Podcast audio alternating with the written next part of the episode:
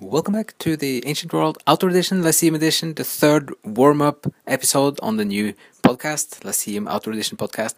And this one will be about something we spent a lot of time on yesterday, which was the Renaissance humanism, and then Manetti and uh, Mirandola in the 1400s, and also how they both of them wrote a treaty called On the Dignity of Man as a response or reaction to the treaty called The Misery of Man, written by Pope Innocent III about 150 ish years earlier.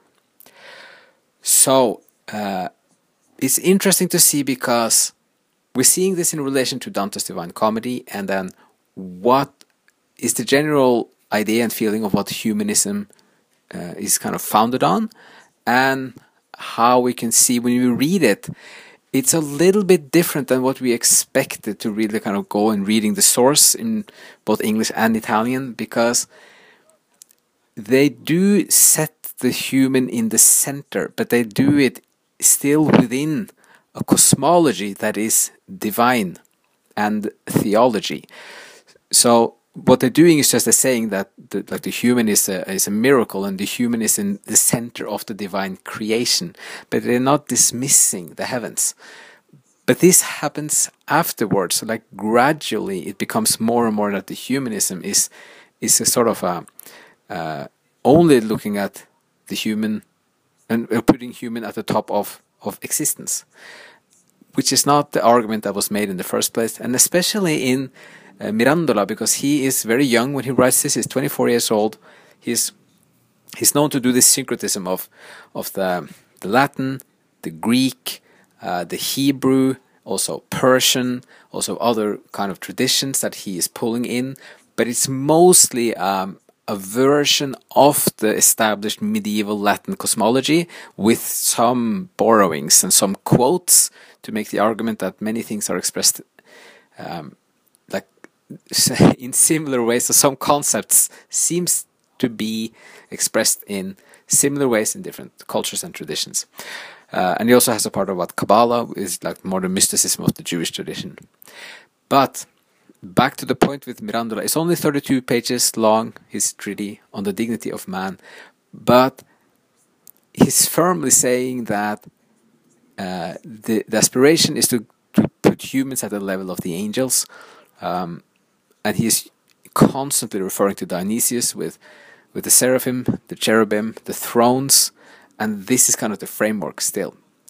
So, but the thing with Mirandola is that he has some phrase, uh, phrases, some paragraphs that are very quotable, and that has been taken out, and then that made his his little uh, speech oration, as he called it, kind of the manifest for the for the Italian humanism but it's uh, it's seen differently now than how it what's in the original and the argument that he's making originally.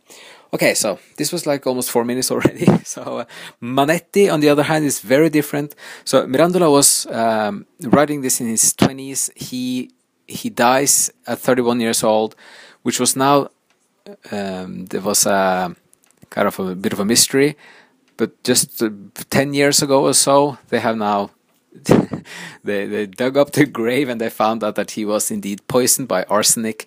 And this is probably uh, something to do with Lorenzo de' Medici, Piero de' Medici, also Savonarola, and the politics of Florence at the time. So he passed away very early.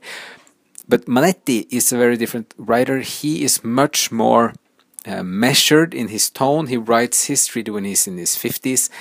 So he um, makes a much more a kind of a temperate argument about why Pope Innocent III makes a one sided argument. He's only focusing on the negative aspects of, of the human condition, and then he tries to draw on the classical sources uh, to, to, to show how this there is also a marvelous, bright, uh, and wondrous and glorious side of the human, the human nature, the human body, and the human condition.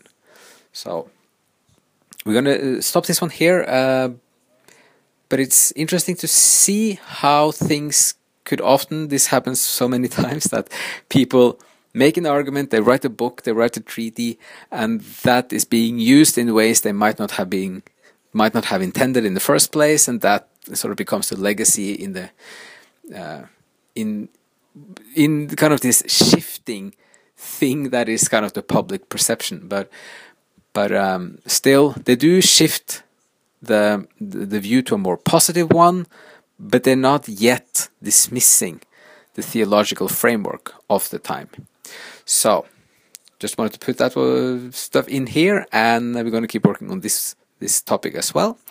So, with that, um, hope you're still having a great day and have a great afternoon. And as always, thank you so much for listening, and see you again in the next episode.